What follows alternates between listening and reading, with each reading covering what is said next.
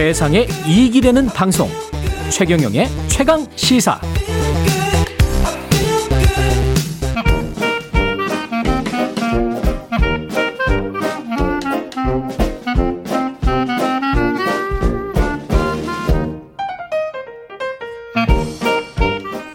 네, 해마다 이맘때가 되면 미래를 예측하는 내년 트렌드 어떻게 될 것이다. 뭐 이런 전망서들이 많이 나오는데요. 내년 우리 사회의 트렌드는 어떻게 또 바뀔지 상명대학교 경제금융학부 이주령 교수님 연결돼 있습니다. 안녕하세요.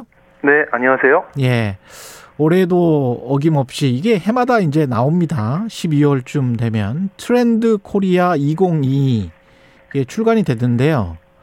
책 나온 지가 벌써 한 14년 됐네요. 네, 그동안 이제 발표했던 키워드만 150개가 넘고요. 예. 올해도 또 어김없이 또 출간을 했습니다. 계속 사람들이 특히 제가 듣기로는 이제 기업 쪽에서 많이 찾는다고 하던데 인기가 있습니까 아직도? 네, 아무래도 이제 뭐 시장의 어떤 불확실성이나 불투명성이 좀 커지고 있는 그런 상황이고요. 예. 또 코로나 19 때문에.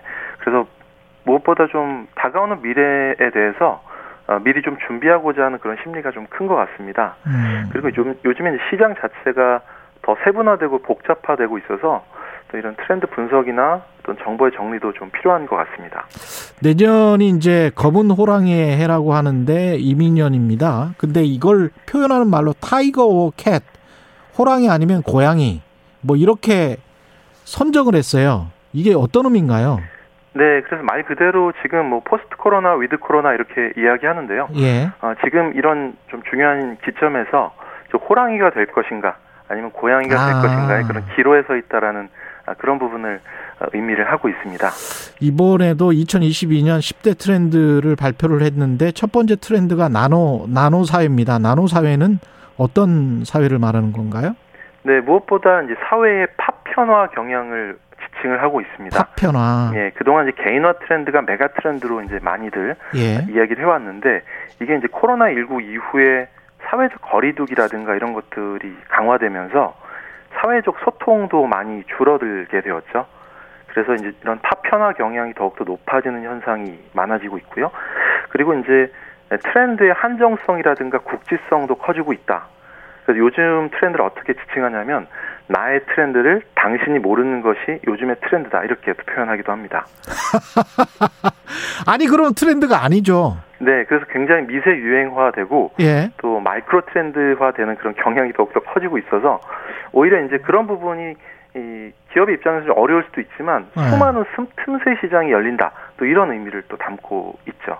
마이크로 트렌드가 어느 정도로 나노화까지 세분화돼 버리면 그게 개인 개인의 트렌드다 라고 하면 그거는 트렌드가 아닌 거 아닙니까? 트렌드라는 거는 대세, 추세, 여러 사람들이 함께 하는 것 뭐 이런 거잖아요. 네, 그래서 그런 의미도 담고 있는데요. 예. 물론 경향성 같은 것들도 분명히 존재하지만 또 이렇게 이 트렌드 자체가 이제 극소화되는 현- 이런 현상들도 또 많이 나타나고 있고요. 그렇군요.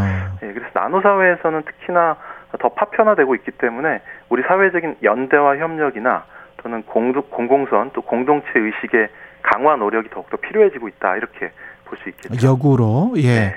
눈에 띄는 키워드가 두 번째가 money rush인데요. 네, 예. money rush라는 거는 요즘에 그 golden rush라는 그런 말이 있었잖아요. 예 예 예. 그런 것 같이 사람들이 투잡을 넘어서 요즘에 N잡이라고 합니다. 여러 음. 개의 또 직업을 갖고 있고요. 예. 또 수입의 파이프라인도 굉장히 다각화하고 있습니다. 그래서 요즘에는 뭐 투자 수단도 주식, 부동산에 더해서 또 미술품이나 음악 저작권이나 또 NFT 같은 다양한 투자 수단이 등장하고 있죠. 음. 그래서 결국에는 뭐 요즘에 뭐 대출 끼고 투자하는 레버리지도 중요해지고 있지만 결국 개개인 각자가 또는 성장 또 자기 실현의 수단으로서 또 이 돈벌이에 나선다는 점에서는 결국은 에, 개개인이 앙토프리너십이라고 하죠. 예. 기업가 정신이 더욱더 중요해지고 있다 이렇게 볼 수 있죠. 그럼 이런 어떤 돈을 쫓는 이런 흐름은 내년에도 계속이 된다. 계속된다. 네 그렇습니다. 예. 득템력이라는 단어는 저는 처음 봤어요. 그러니까 득템하다. 아이템을 뭐 획득하다에 힘 역자를 붙인 거잖아요. 네 득템하고 싶은 그 물건을 얻는다는 거는 그러니까 단순하게 값비싼 제품을 얻는다는 그런 의미를 넘어서 음. 요즘에는 정말 갖기 어려운 그 아이템을 에, 얻는다는 게 그 과시와 또는 차별화의 요소가 된다는 그런 의미를 아, 담고 있습니다. 희소 상품들. 그렇습니다. 요즘에 뭐 예. limited edition이나 또 한정판 그리고 이제 뭐 명품 같은 경우도 오랫동안 기다려야지 살 수 있는 이런 제품들 있잖아요. 예. 네, 그런 희소한 상품을 얻을 수 있는 능력, 소비자의 능력을 가리켜서 득템력이라고 하는데요. 요즘에는 그래서 이런 걸 갖기 위해서는 트렌드나 유행에 대한 정보력, 이해력도 있어야 되는 거고요. 또 요즘에 오- 오픈런이라고 하잖아요. 밤샘 줄서기 하는 이런 것들도 불사해야 하는 뭐 이런 부분도 있, 있습니다. 아니 근데 꼭 제가 뭐 그 저 트렌드를 쫓아갈 필요는 없는 거죠. 이거 꼭 해야 되는 거는 아니잖아요. 그죠? 그렇습니다. 예, 이런 현상들이 좀 그죠? 나타나고 있다라는 거. 예. 예. 그럼 뭐 이런 현상들이 나타나고 있다. 제가 뭐 귀찮으면 안 해도 되는 거 아닙니까? 네, 그렇습니다. 그래서 예, 새로운 어떤 과시의 수단으로서 득템력이 또 중요해지고 있다 이렇게 예. 보여지고 있죠. 예.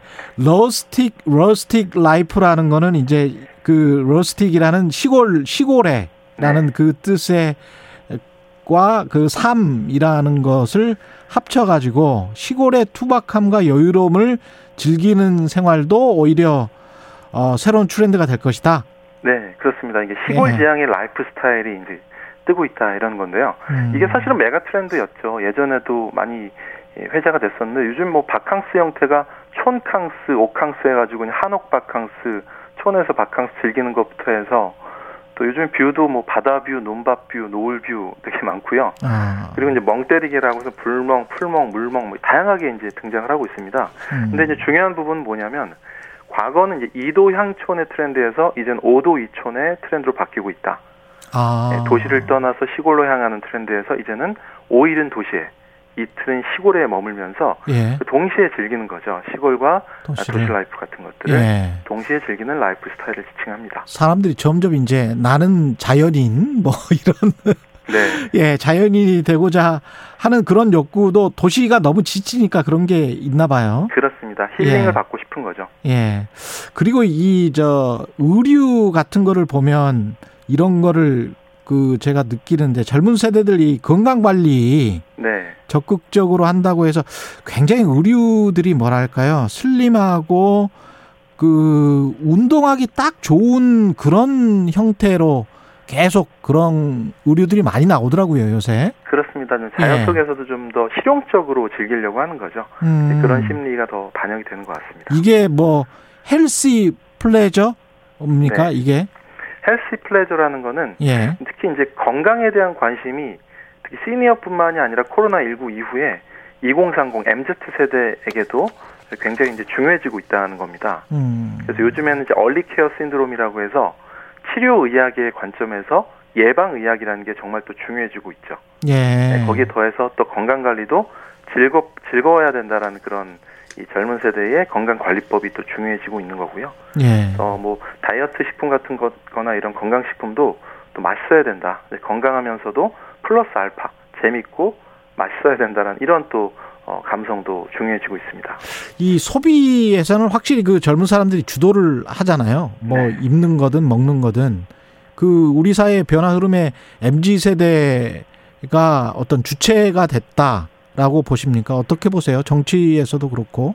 근데 이제 트렌드적인 관점에서 보- 봐도 음. 과거에는 기성세대에서 신세대로 이제 이 소비 문화가 하향적으로 전파되는 그런 흐름이었는데 예. 지금은 MZ 세대에서 오히려 역으로 기성세대로 상향 쪽으로 트렌드가 전파되는 경향이 강해지고 있습니다. 그렇군요. 네, 그래서 MZ 세대의 트렌드 다이내믹스가 강해진다는 의미는 마찬가지로 정치 사회 분야에서도 새로운 어떤 바람을 일으키고 변화의 동력을 만드는 힘도 이 젊은 세대가 큰 역할을 할 수 있다라는 그런 의미를 아, 내포하고 있습니다. 그 과거 세대라고 해야 될까요? 기성 세대는 그러면 별 소용이 없는 겁니까? 어, 요즘에 이제 기성세대에 예. 대한 그런 뭐 관심 중에서 요즘에 또 X세대에 대한 관심들이 더 많이 아, 커지고 있습니다. X 세대는 어, 그 몇 년생들이죠? 보통 이제 보- 제일 핵심 X세대는 70년대생을 가리키죠. 한 40대 정도 되는. 그렇군요.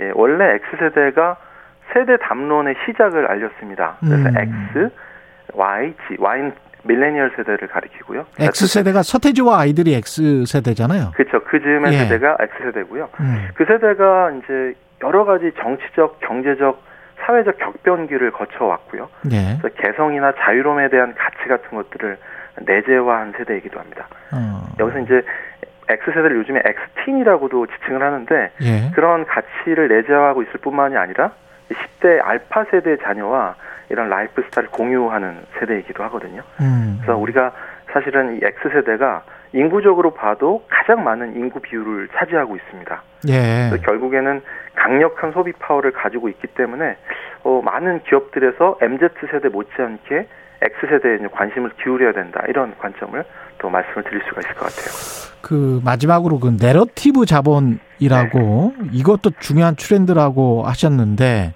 이거 이게 뭐 뭐죠? 내러티브 자본? 내러티브 라는 건 이제 예. 스토리텔링과는 조금 다른데요. 음. 어, 내러티브를 만드는 것은 이제 그 청중의 역할이 그만큼 중요하다. 예. 그 청중과 함께 만들어가는 에, 이런 서사라는 것들이 대단히 중요한 거고요. 예. 그게 뭐 기업이든 뭐 정치든 어, 동일하게 또 적용이 될 수가 있는 것이고요. 음. 그 내러티브를 이제 설파하는 기업의 관점에서는 창업자가 될 수가 있는 거고 음. 예를 들어 이제 정치의 측면에서 뭐 대선의 측면에서는 그 후보자가 될 수도 있는 거죠. 예. 그런 자신의 어떤 생애 삶의 어떤 담론 사- 삶의 어떤 그 스토리하고 자신의 정치적 담론 같은 것들이 좀 유기적으로 연계되면서 대중들에게 다가서는 거 이게 사실은 또 중요하다 볼 수도 있겠습니다. 이게 마지막으로 이 현상입니까? 아니면 트렌드라는 게 지금 네. 어떤 발견하는 학자들이 발견하는 매년 발견하는 현상입니까? 아니면은 이쪽 방향으로 가야 된다는 어떤 당위 같은 것도 좀 들어 있습니까? 네, 이 현상에 대한 분석의 측면도 사실 대단히 중요한 거거든요. 예. 우리가 트렌드를 피상적으로 따라가는 것보다는 음. 그 속에서 변화하는 시대 정신이나 소비 가치를 좀 깊이 있게 분석하는 게 일단 중요하고요. 예. 당위적인 측면에서는 이 여러 가지 키워드 중에서 뭐 내러티브 자본도 마찬가지고 음. 과거에 발표했던 것 중에 이제 친환경, 필환경 트렌드가 있었어요. 아. 그런 거는 사실은 우리 사회를 좀 더 발전적으로 이렇게 이끌어가기 위한 음. 또 중요한 그 화두가 될 수가 있다는 거죠. 예, 알겠습니다. 오늘 말씀 잘 들었고요. 상명대학교 경제금융학부의 이준영 교수님이었습니다. 고맙습니다. 네, 감사합니다. 예, 11월 29일 월요일 KBS 일라디오 최경영의 최강 시사였습니다. 내일 아침 7시 20분 다시 돌아오겠습니다. 고맙습니다.